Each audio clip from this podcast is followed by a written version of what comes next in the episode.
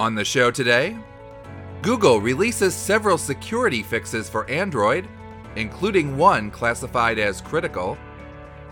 The US military announces the third edition of its Hack the Army program. A new conspiracy theory claims that the COVID 19 vaccine is injecting a 5G microchip into you.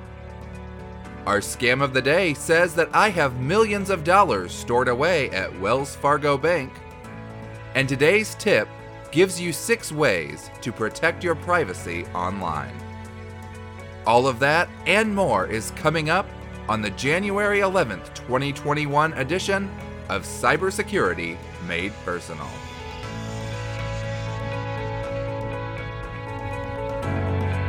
helping you stay safe in a connected world. This is Cybersecurity Made Personal.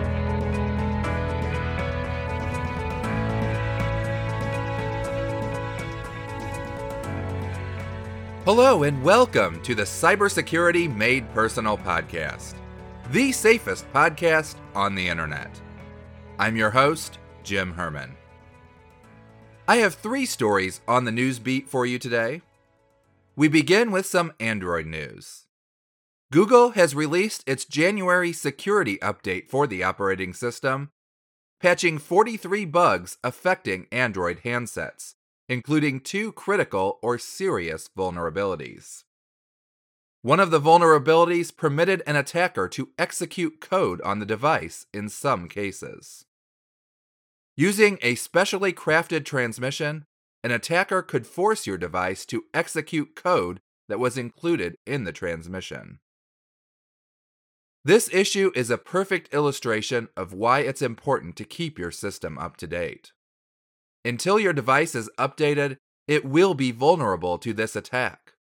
And now that the attackers know the issue exists, they will certainly be looking for a way to exploit it on unpatched devices. So the next time your Android device says it needs to install updates, it will probably be a good idea to say yes. In Washington, the U.S. military announced the launch of another bug bounty program to help secure the digital assets of the U.S. Army. The program began last week and will run through February 17th under the name Hack the Army 3.0. A spokesperson for the Army stated that this program would complement the Army's existing security measures by providing an additional means for identifying and fixing critical vulnerabilities.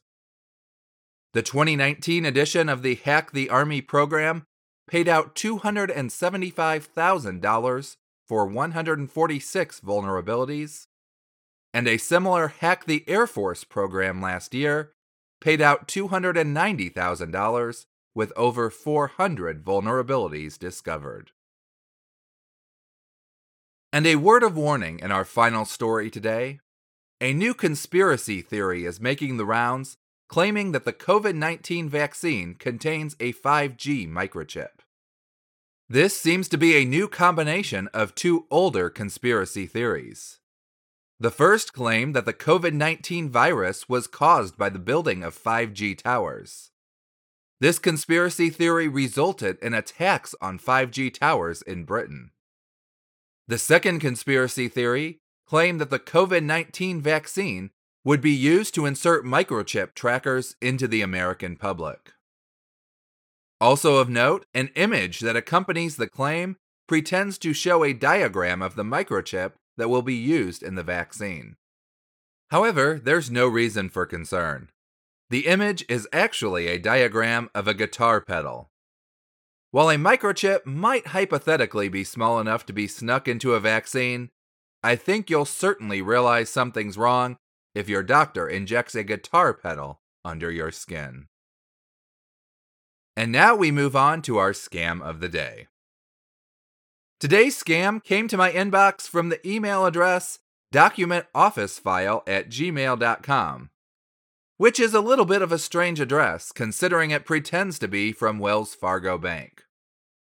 For reasons that I'll explain later, I will remove the phone number that's listed in the email and we'll just say phone number in its place. The email reads Attention is needed. Greetings from the Wells Fargo Bank. I have a vital information which needs to be attended to immediately. Did you authorize anyone to pick up your compensation fund from our branch in Arizona? One Mr. Andrew Cox came to our office yesterday in respect of your $20 million, which has been credited with us for the past six months now by the federal government to be transferred into your account to pick up the fund. So we decided to write you to make sure that your fund of $8.5 million in our branch office in Arizona and contact us, Wells Fargo Bank 961 at gmail.com, or call phone number. We want you to get back to us with the following details full name, home address, phone number. The email then contains a link to a Google form.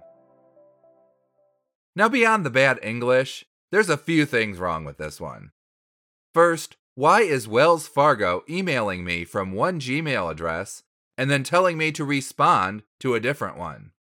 They're a big enough bank to have their own wellsfargo.com email addresses. Second, I thought the phone number was an interesting part of the message, so I decided to try calling it to see what I would find. Unfortunately, I ended up disappointed. I ended up calling an individual completely unaffiliated with Wells Fargo or any kind of scam. For the privacy of that person's phone number, I decided it would be best to leave it off the air. And finally, Wells Fargo would have a much more secure method for transmitting personal information than a Google form. In fact, while I'm not an expert in banking regulations, I believe that any request for private information would require them to use a much more secure method than a Google form.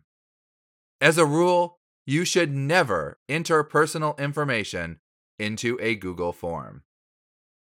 So, unfortunately, I won't be shutting down this show to go enjoy my 8.5 million or maybe even 20 million dollars because this is a scam. If you encounter a scam you think we'd like to talk about on the show, you can send it to us at scam at cybersecuritymadepersonal.com.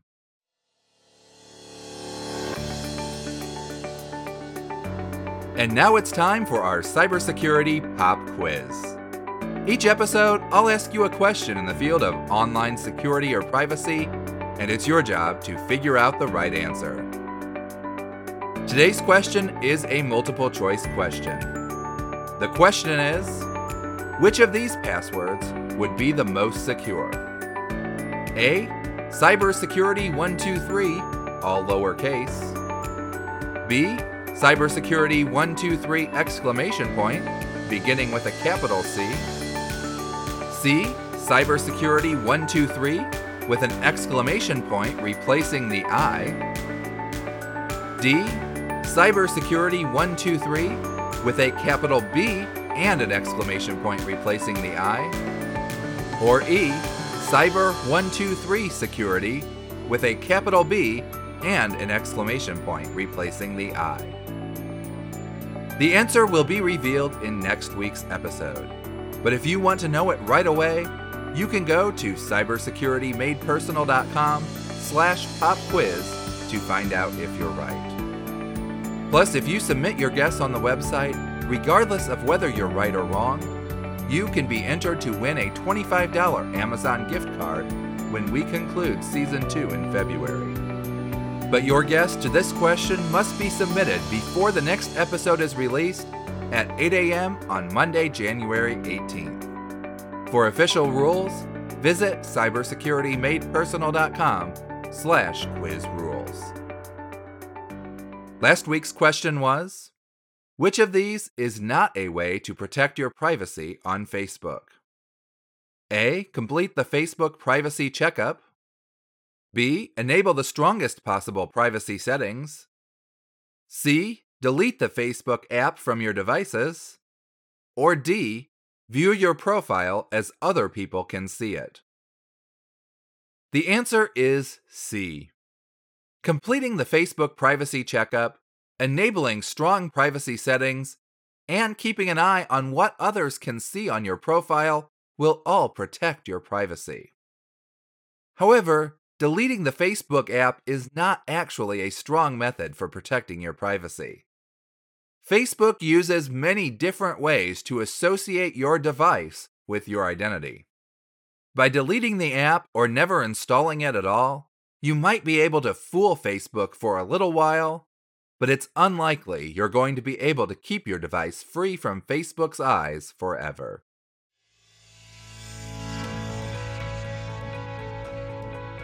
When you're online, it's easy to feel like someone is watching you. And you're probably wrong, only because it's more likely that more than one company is watching you. While the only way to completely stop the tracking is to go off the grid, you can take steps to limit the data collection about you online. We'll have six steps you can take to stay anonymous online when we come back from this short break.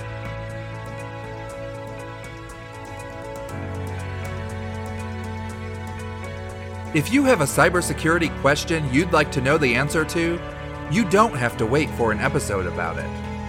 We want to hear from you, whether it's a question you have or a comment you want to leave us about the show. You can reach us by email at info at cybersecuritymadepersonal.com or you can leave a voicemail at 859 968 9399, option 2. We'd love to hear your feedback or your questions, and we will definitely consider them when we discuss future topics or changes to the show. Plus, if we select a topic based on your message, we'll be sure to recognize you in that episode. Once again, that's info at cybersecuritymadepersonal.com or 859 968 9399, option 2.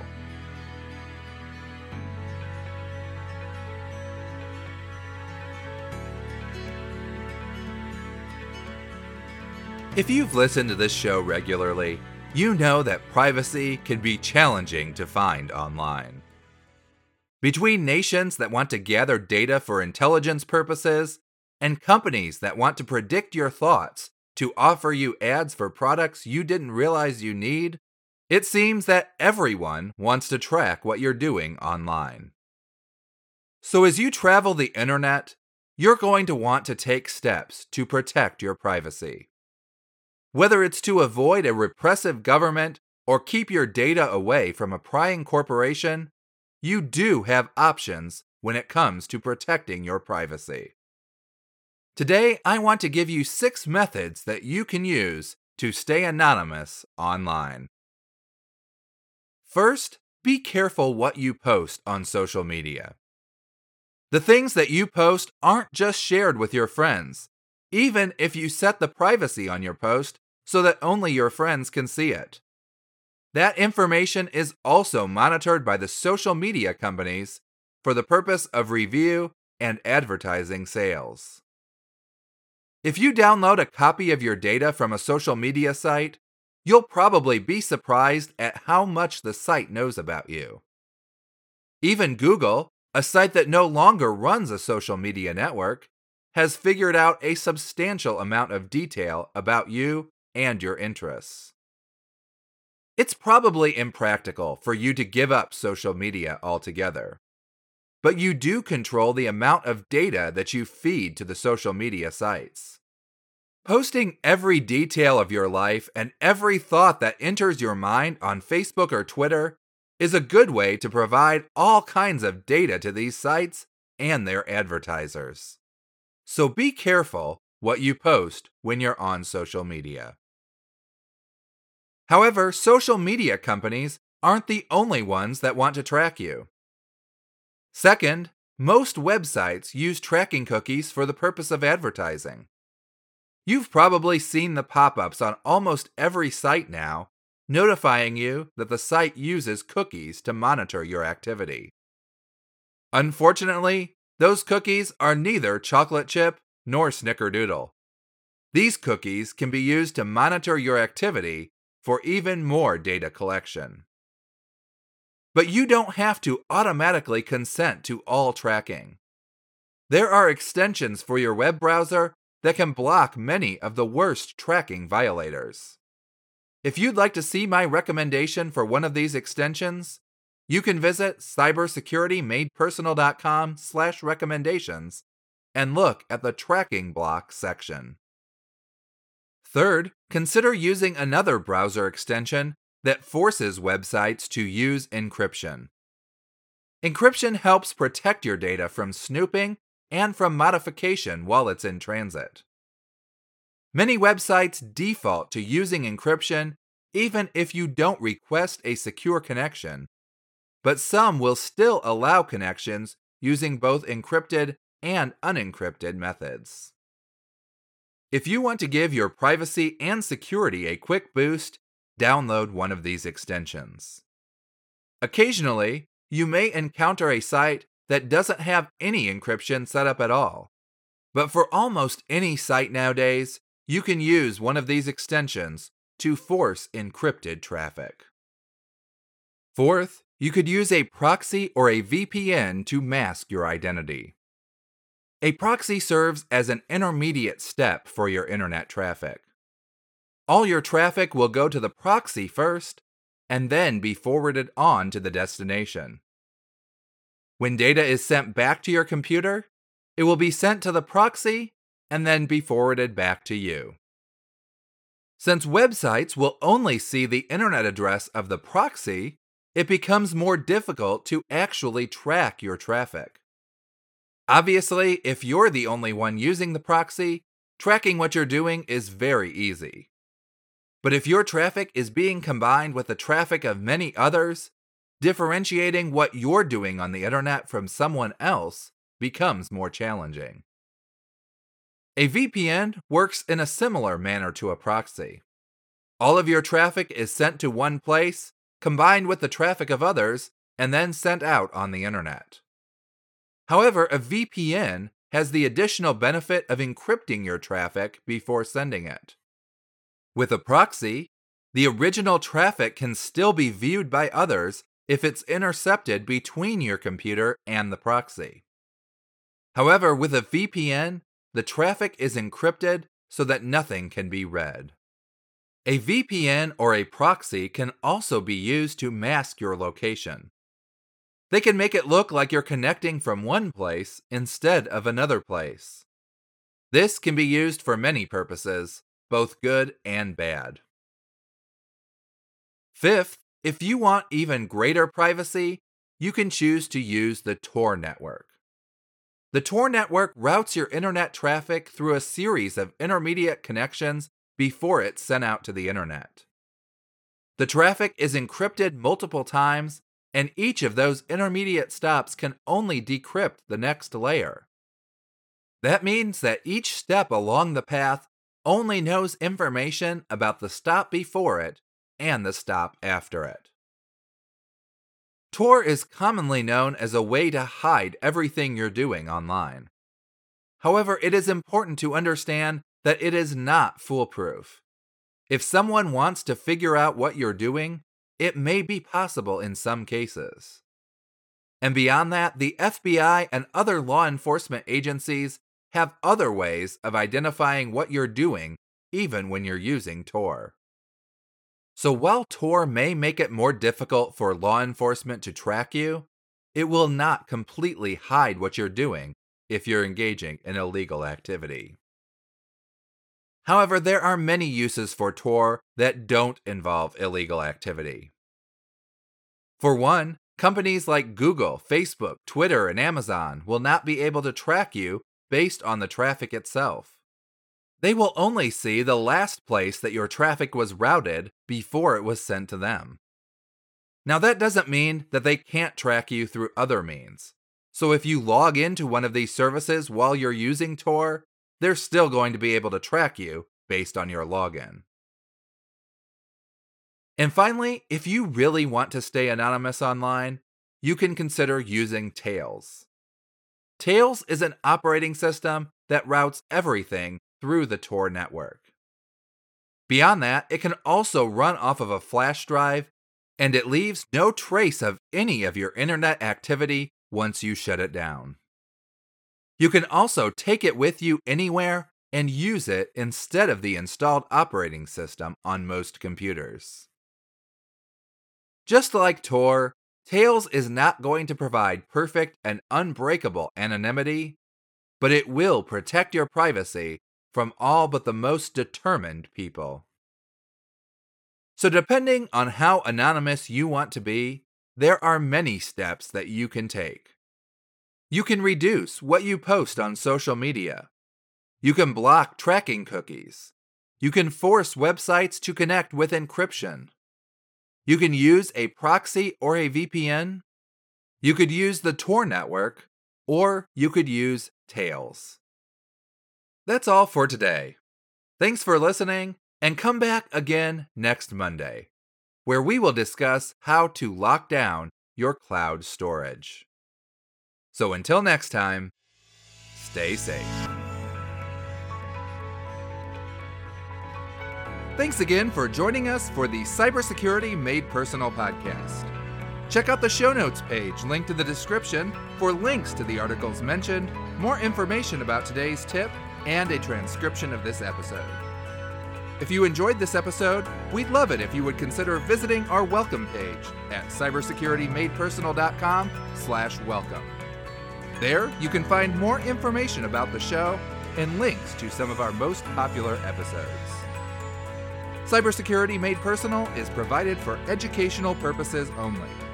Don't take any action on your computer unless you fully understand what you are doing and the possible consequences. Visit cybersecuritymadepersonal.com slash disclaimer for more information. Cybersecurity Made Personal is a production of Personal Cybersecurity, LLC. I'm Jim Herman. Thanks for listening, and stay safe.